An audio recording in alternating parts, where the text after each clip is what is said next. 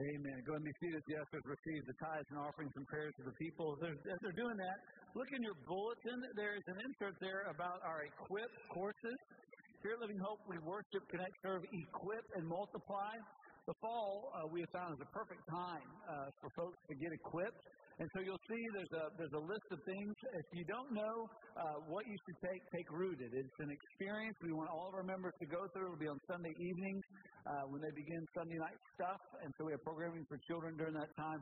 Great experience with them doing a men's thing late in the fall on Thursday morning. Haven't done that in a while. We're going to get back into some of that. But again, great opportunities for you to grow as a disciple. Our vision is to be a family of disciples that make disciples. And to do that, we have to dig into God's Word. We have to understand what it means and how to apply it and to live it out. And so these Equip courses are meant to help you to do that. And the more you do that, the more hope you have. And we're in this series, we're talking about Get Hope. And we're looking at the different types of hope that we have as disciples of Jesus Christ. We're looking at the life of Moses, and we're looking at a ton of scripture every sermon. And so just know, we know we're flying through this. It's a part of it. This series is done next week. I can't believe it. We need a whole year on this. Maybe we'll come back to it. I don't know, the Lord willing.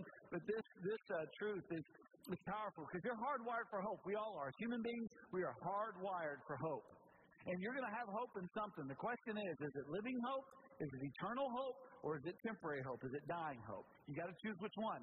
And it's only found in Jesus Christ. If Jesus Christ is not your hope, then you're hopeless. And you need to know that, and you need to deal with that, and you need to change that. You need to get your eyes on the one who can fill you with hope. Today we're going to talk about the fact that in Christ we can have courageous hope. Understand, the closer you get to God, the more courageous hope you're going to have. The further you are away from Him, the more you focus on the details and the temporary things and what's going on around you, the less courageous hope you're going to have. You got to deal with the fact that there's some things you're just not going to understand. You're not going to be able to explain it. You're not going to like it. But God has a purpose in it, and He's at work in it. Now, again, this text that we're looking at, I mean, there's so much. There's no way to cover it all. And so I just want to encourage you to know that that's okay, but you're going to have to go back and study this. I mean, it's just loaded. I mean, there's nothing bad on this. It's like it's a great menu. I wanted to go. I got voted out, but I didn't get to choose. But if I had made the choice last week, we were in a city that had a Cheesecake Factory. Oh, that honors Jesus right there. That's good stuff. But the menu, how many of you have ever been to Cheesecake Factory? Show of hands. Oh, it's good. I'm telling you, it's not just cheesecake. It's a bunch of stuff. As a matter of fact, if you've never been and you want to go, give yourself 20 minutes, and I'm not kidding, to read the menu. Am I right? This thing is huge.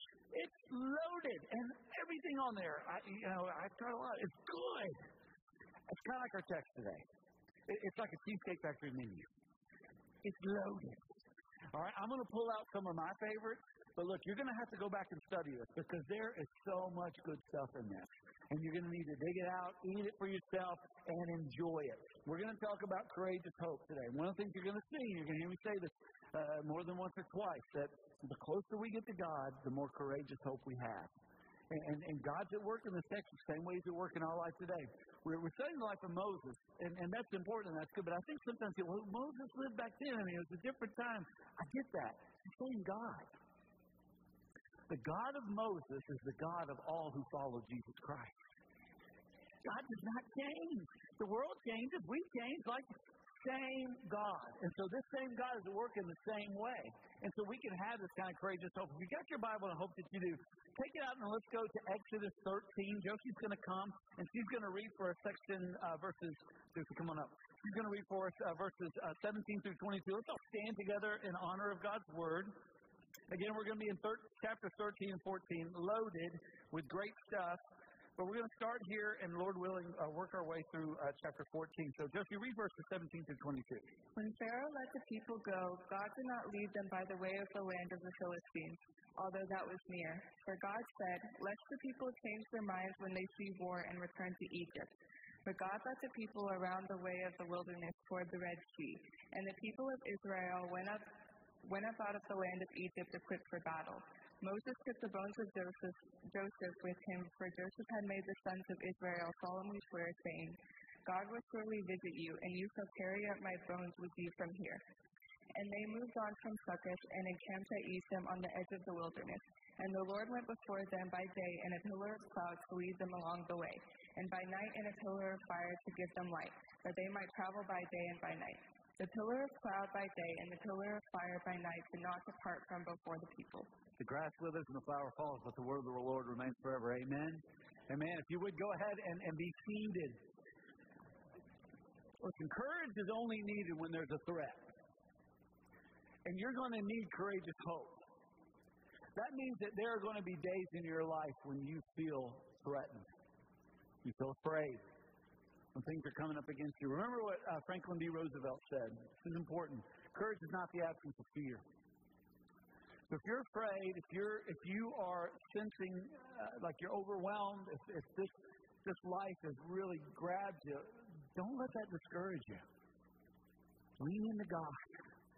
Get closer to God, because the closer you get to God, the more courageous hope you're going to have. You're going to face challenges. You're going to have to get through some hard stuff.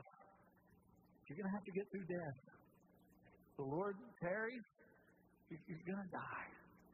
We've got a few of our saints right now that are on their way to be with the Lord, and they're struggling. Pastor Bill was telling me this morning about two of them in particular. But my heart was encouraged because they're not afraid. They're hurting. But here's what they know. They will soon be home. Not because they're trusting in themselves, but because they're trusting in Jesus Christ. Friends, you're going to face death. What's that going to be like for you? You're going to live somewhere forever. What's that going to be like for you? It can be terrifying if you don't know God, but if you know God by grace and faith in Christ alone, listen, you can get through this. You can have courageous hope. Your identity is going to be challenged. There's going to be a time.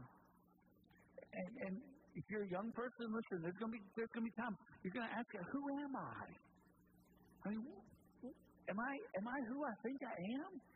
You're going to wonder, can I do this? And young people, I'm going to tell you something. This 40-year-old feels like that sometimes. There's 6-year-olds. There's 8-year-olds I talk to who who am I? This isn't the life I thought I was going to have. This isn't how I planned it. Am I up for this? Am I up for this? Well, maybe you're not. I came to the conclusion a long time ago, I'm not, but I know my God is. And the closer I am to Him, the more courageous hope I have. You're going to have to deal with sin. You're going to have to deal with disappointments. You're going to have to deal with limitations. Dealing with those things requires courage. Webster says this about courage. Mental or moral strength to venture, persevere, and withstand. Look at these things. Danger, fear, or difficulty. This is what you should expect in life. Danger, fear, difficulty. And they will overwhelm you if you're not close to God. But if by grace, through faith in Christ alone, by the power of the Holy Spirit, you are drawing near to God, you're going to have courageous hope, because the closer you get to Him, the more courageous hope you're going to have. Hope is, and this is my definition, I hope you'll adopt it, makes sense to me.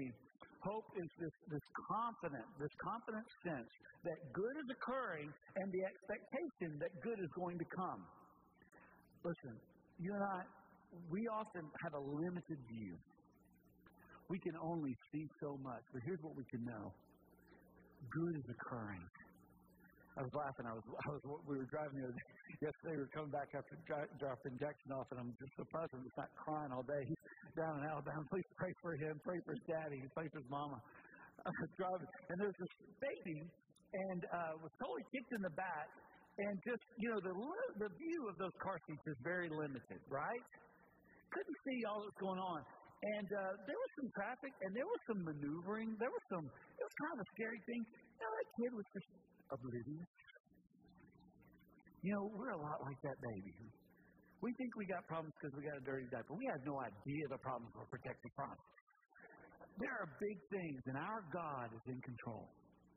And we can trust Him. We can trust that He's going to guide us through. He's doing good things.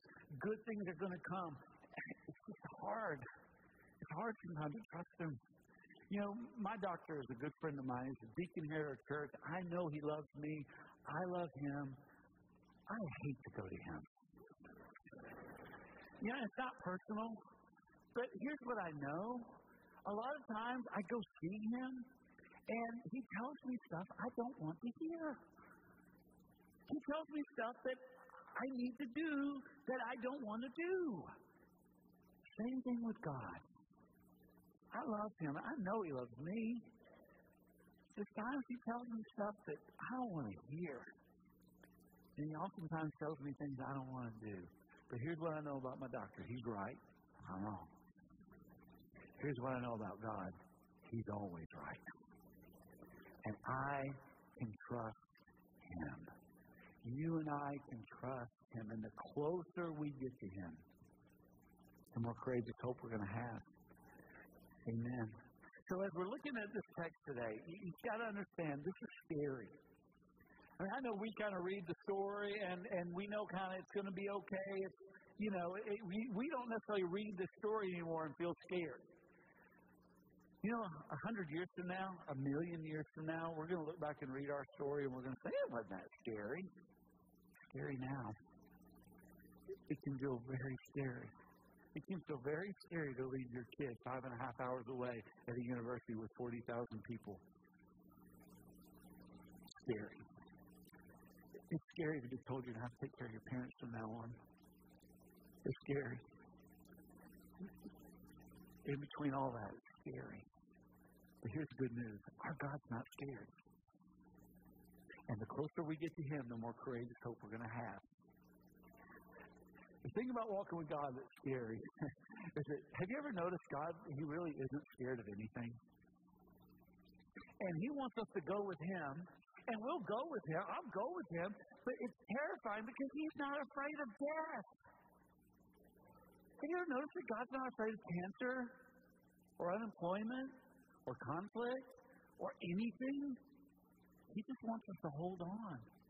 He really actually wants us to enjoy the ride. I remember when I was a high school student, BC, a friend of mine was bragging about how fast his motorcycle would go. It's one of those Hondas, and I doubted him. So he said, "Get on back." It went 130 miles an hour. We had to clean the seat off later. I can understand. Stuff tonight. You know, God says, get on and hold on. And there's sometimes God will go 130, and you know what? It's not scary for him because he's in complete control. We can trust him. He's actually, and this goes without saying, much more trustworthy than the kid I was on the back of my motorcycle with that day. He really is trustworthy. We can trust him. I know it feels scary. We can trust him. And the closer we get to God, the more courageous hope that we're going to have. So these guys, Israelites, our text, they're coming out of Egypt. I mean, they've got plunder. Man, they've just had this huge victory. Pharaoh's been defeated. But now it's time to follow. It's a new era. It's a new day. Now what do we do? You know, they've been living in Egypt for 400 years being told what to do every day. Now all of a sudden there's this open canvas. Now all of a sudden they've got to follow God. Thankfully he gave them this pillar of smoke by day and by fire by night. But now they've got to get in there and they've got to trust God. And that's not always easy, as we'll see in our text. Understand and write it down. A disciple with courageous hope trusts God's purpose. You won't always understand it.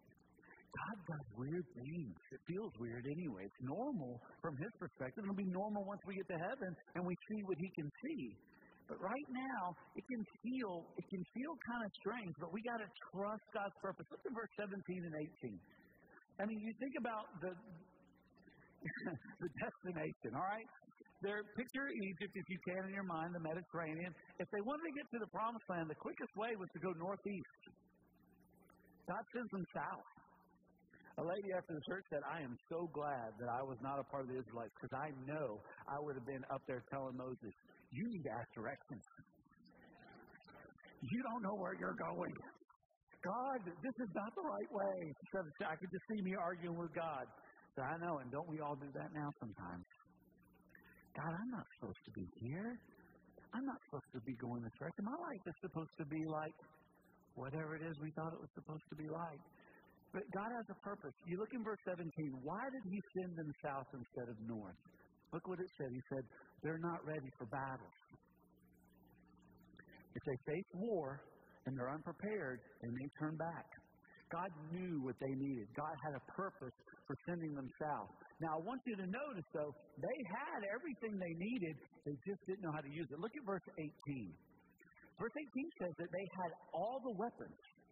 They were equipped for battle.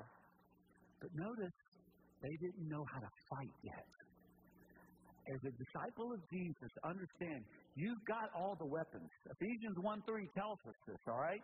Blessed be the God and Father of our Lord Jesus Christ, who has blessed us in Christ with every spiritual blessing in the heavenly places. You've got every weapon you need to defeat every enemy you're going to face in your life. But like Israelites, you've got to learn how to use the weapons. Now, how does God teach us to use the weapons? He gives us things and people and situations to fight. The Christian life is a constant battle. The Lord has given us weapons, and every challenge you face is a new opportunity for you to learn to use the weapons. And what the Lord is teaching you today, you're going to need tomorrow. If you will walk safely in God's will today, you will find yourself in God's will tomorrow. You've got to learn to fight. So here's Israel. Why are we going south? We ought to be going north. Well, God knows you're not ready. You're not ready, but I know where you're going, and I'm going to fulfill my purpose. They had the reminder. Look in verse 19. They had the reminder that God knew what he was doing. You look at that. Joseph said, go back and read the story in Genesis. Joseph, he's brought there. You talk about a story of man not being where he was, having to serve God's purpose. And he says, listen, I know you Yahoo's not going to die here. Sooner or later, God's going to keep his promise. Because he said 400 years, and then you're going to go back.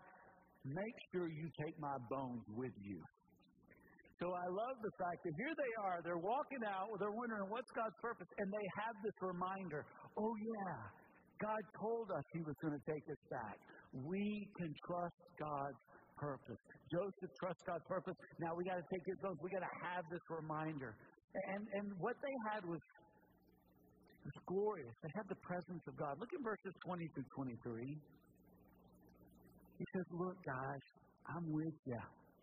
I'm making myself manifest. Here's a cloud by day.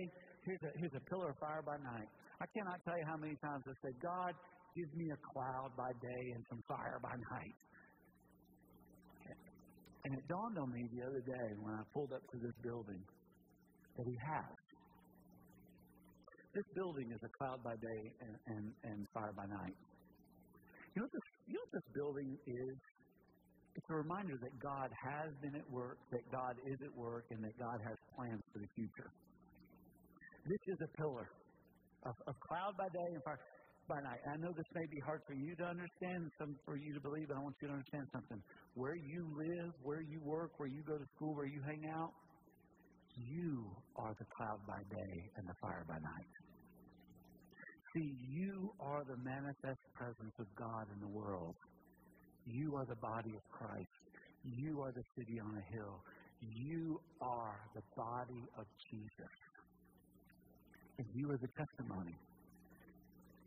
When I was struggling with my faith, before I became a believer, the most difficult thing for me was that I could not take away the fact that there were one or two people who were genuinely godly people. And they were a pillar of cloud by day and fire by night. They showed me what it looked like to follow Jesus. And it was undeniable. Friends, God's manifest presence is all around us. Here's what we can do. We can trust God's purpose. We can trust he knows where he's going. We can trust he's given us these reminders in his word and these tokens of blessing that we get to carry with us. He's provided for us all the way. He says, I'm with you. I'm not going to leave you. I'm not going to forsake you. And God is taking care of our enemies. You think about, look in chapter 14, verses 1 through 9. Think about what God was doing here with the Egyptians. See, God had a purpose for this. got a purpose. We're going to look in verse 8 in just a minute, which is hard to understand, but they got out a purpose for this. See, he was letting the Israelites know that whatever was next, they didn't need to be afraid of it, because he was taking out their primary enemy. You know, Egypt was hard-headed like us all. And God knew sooner or later they were going to get mad enough and they were going to come back after the Israelites. God knew he was going to have to take them out now. You know what God has done for us? He has defeated our greatest enemy. The Israelites' greatest enemy at that moment were the Egyptians. Our greatest enemy is sin and death, and God has defeated both with a holy life, with his death and resurrection from the grave. And so now what we have is we have this confidence to know that, hey, God is at work in the world, and the closer we get to him, the more we're going to have this courageous hope. And what this hope tells us is God has already defeated the biggest enemy we'll ever face. All the rest of this stuff, listen to me, it's just details. I know when you're in the middle of it and you drop your kid off at school and you drive away, it doesn't feel like detail. When you pull up to the senior retirement center where you're probably going to leave your parents and they're probably going to have their last days, it doesn't feel like detail. When it looks like you're going to lose your job, when your marriage is in trouble, when your kids aren't being wise with their decisions, when your parents are splitting up, it doesn't feel like details. Here's what we can know, though. Our God is greater. Our God is stronger. Isn't that what we sing? He is greater than any other. And so here's Egypt coming after them. And God's going to defeat them because of his purpose. Because he wants them to know, hey, this enemy that was right here, I took him out. Everything else is a detail. But what you'll see happening if you look in verses 1 through 9, Israel had doubts. They had serious doubts. And I want you to understand, God had a purpose for their doubts. If you're a disciple of Jesus, I hate to tell you this, you are going to have doubts. And God has a purpose for them. You know when I've grown the most in my faith? In the moments of my biggest doubts. You know what doubts do? They make you dig into the Word. You know what doubts do? They make you cry. You know what doubts do? They make you go and talk to other Christians and say, what is up with this God? What is the problem? What is happening? Explain this to me. You know what God does in those moments when we're having doubts? His truth doesn't change. His love doesn't change. But we're able to experience that truth and that love at a whole other level. God teaches us and reveals himself to us in our doubts. Listen, don't be afraid of doubts. And don't be embarrassed of your doubts. And don't get frustrated that you have doubts. Those are ways God is teaching you to use the weapons he's given you for the victory that is coming. So here God is. He's got a purpose for all this. But now, there's one thing to know it. There's another thing to go through it. Write it down. The disciple of courageous hope experiences God's power. This is not just kind of an academic exercise, friends. This is real life. And what we're going through, this is real. This is real stuff. And it's in the real stuff that we experience God's power. Now, Israel, they had to learn, just like we all do, to trust God's power. And that's not easy. You know, one of my favorite sections of this, I think is the funniest, is in verse 14 of Exodus 14. You know, here, you know, it's getting rough, right? It's time for God to show up. It is like make or break moment. And so God is talking to Moses here. Look at verse 14. It says, the Lord will fight for you, says Moses, telling the people after God told him, why are you stopping? Go forward. Why are you talking to me? Just get on with it. You know, if I make a translation of the Bible, it's basically going to say, I've got this. Shut your mouth and obey. If you're a parent, this is a perfectly reasonable Christian response. Shut your mouth and obey. Yes. This is what God says to us. Now, that doesn't mean there's not a place for confession. There is a place for confession. There is a place for admission. There is a place for conversation. This is troubling. This is difficult. What do we think? Let's pray about it. There's also a point that we just need to stop talking about it. There's a line, I don't know what it is, between talking about it and complaining about it. If you don't know that line, ask your spouse. Ask your parents. Ask your kids. Ask your friends. They will tell you, oh, it became a complaint about 5 days ago. There's a thing to talk about, but this is the time when the talk is done. It's just time to do it. There comes a point you just obey. You say, well, I don't understand it. You're not God. You probably won't. Well, I don't agree with it. You're not God. He doesn't care. He loves you. He knows what's best. Trust His purpose. Skip it and obey. Just step forward and say, okay, God, you've got this. You're God, I'm not, I trust you. Now, what Israel couldn't understand is the big thing that was going on. You know, I just imagine, I mean, if I'm in that group, I'm thinking to myself, what is Pharaoh's deal? He's such a jerk. You know, here he is. God has taken him through all this tragedy.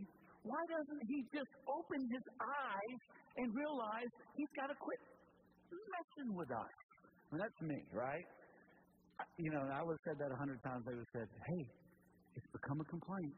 Why don't you just ship it and obey? Well, what was going on? There was something that they couldn't understand. Look at verse 8. I don't think I understand it. It says that God hardened Pharaoh's heart. I think only God knows what that means. But I know what it looks like, and I want to tell you something.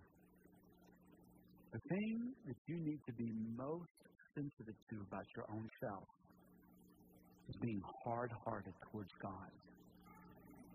Because there comes a moment with God where He will actually, if you get hard-hearted, He will turn you over to your sin. There is no worse place to be in all the world than when God says, okay, I've told you, I've showed you, I've called you, you said no, I'm done with you. If you're wondering what that looks like, look at the United States of America, where those who have denied God, killed their babies, dishonored Him, decided what is wrong is now right, and anybody who says that the right is right, they're crazy. That's when you know. That's when you know. Paul talks about this in Romans 1. See if this doesn't sound like our country to you. Therefore, God gave them up in the lust of their hearts to impurity, to the dishonoring of their bodies among themselves, because they exchanged the truth about God for a lie and worshiped and served the creature rather than the Creator, who is blessed forever. Amen. For this reason, look at this, God gave them up to dishonorable passions, for their women exchanged natural relations for those that are contrary to nature. And the men likewise gave up natural relations with women and were consumed with passion for one another, men committing shameless acts with men and receiving in themselves the due penalty for their error. And since they did not see fit to acknowledge God, since they were hard-hearted, God gave them up to a debased mind to do what ought not to be done. This is the most dangerous place you will ever be, is when your heart has got so hard, God just gives you over to it. When He gives the culture over to it, by the way, this isn't the first time He's done it. He did it with Israel. He did it with Rome. And if we don't have a revival, He's going to do it with us. There comes a point where God just turns you over, but don't be afraid. God always has a remnant. God always has a people for His glory. And if you are walking closely with God, you will have courageous hope. And you will be able to get through it. God will provide what you need. He has the power to protect you. I know some of you are going through some dark nights. And if you've never gone through a dark night, you will. Some of you have been through dark nights. One of my favorite sermons that Charles Spurgeon ever preached was Job 35:10. It says, but no one says, where is God my Maker, who gives songs in the night? And when he was talking about in the message, he said, we Christians, we so often get so fixated on our problem, and we don't get fixated on God and sing praise and glory to who He is and for what He's done. And instead of drawing near to God, most of the times what we do by focusing our minds on what we perceive as the problem, we draw closer to the problem. We get nearer to the problem because that's what our heart and mind are fixated on. That's why we can't sleep at night. And that's why we're so aggravated. And that's why everything feels like it's falling apart, because we're so focused on all this. The scripture says, where's the person who just sings songs in the night? 25 years ago was one of the darkest nights of my life. I was done with everything. I'd been ordained for a month, and I was already done with everything. And Psalm 46 saved my life, saved my mind. God is our refuge and strength, an ever-present help in trouble. Therefore, we will not fear, though the earth give way and the mountains fall into the heart of the sea, though its waters roar and foam and the mountains quake with a surging. The Lord Almighty is with us. The God of Jacob is our fortress. The closer you get to God, the more courage and hope you have. Because when you're in that fortress, you see the enemy for what they are. And you're able to trust God for His will, even though you don't like it, maybe you don't agree with it, maybe you don't understand it. He is God. And He has power. Look at verses 24 through 25. He has power over the vehicles of the Egyptians. He's able to disrupt anything. That's our God. He's sovereign. And when He's not, He's got a purpose for it. He's bringing them. He's causing these things to happen so that we will trust Him and grow in Him. And make no mistake, He is sovereign over even the elements themselves. Look at verses 21 through 22. He says to Moses, raise your staff, I'm going to divide the water. Look at 26 through 31. Raise it again, I'm about to bring the waters to crush the Egyptian army. This was the purpose of God. This was the power of God. I remember when I was a young pastor, I was taking a course, and the guy teaching the class didn't believe in the miracles of the Bible. And he said something like, well, we know, of course, that the Red Sea wasn't really, massive sea. The water was about 2 feet deep. And so that's why Israel was able to cross the other side. And me wrongly, sarcastically, raised my hand and said, what a glorious miracle. God killed an entire Egyptian army with 2 foot of high water.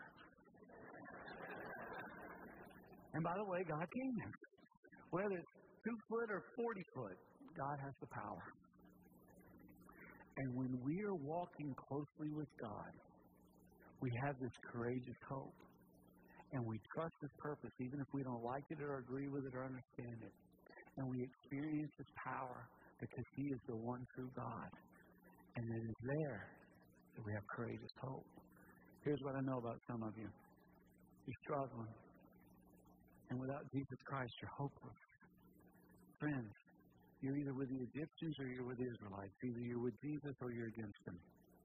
You need Him, and He loves you, and He'll forgive you, and He'll guide you. Some of you are children of God, and you're in the battle. Come ask for His help. Come ask for His help. Some of you know somebody that's in a battle today.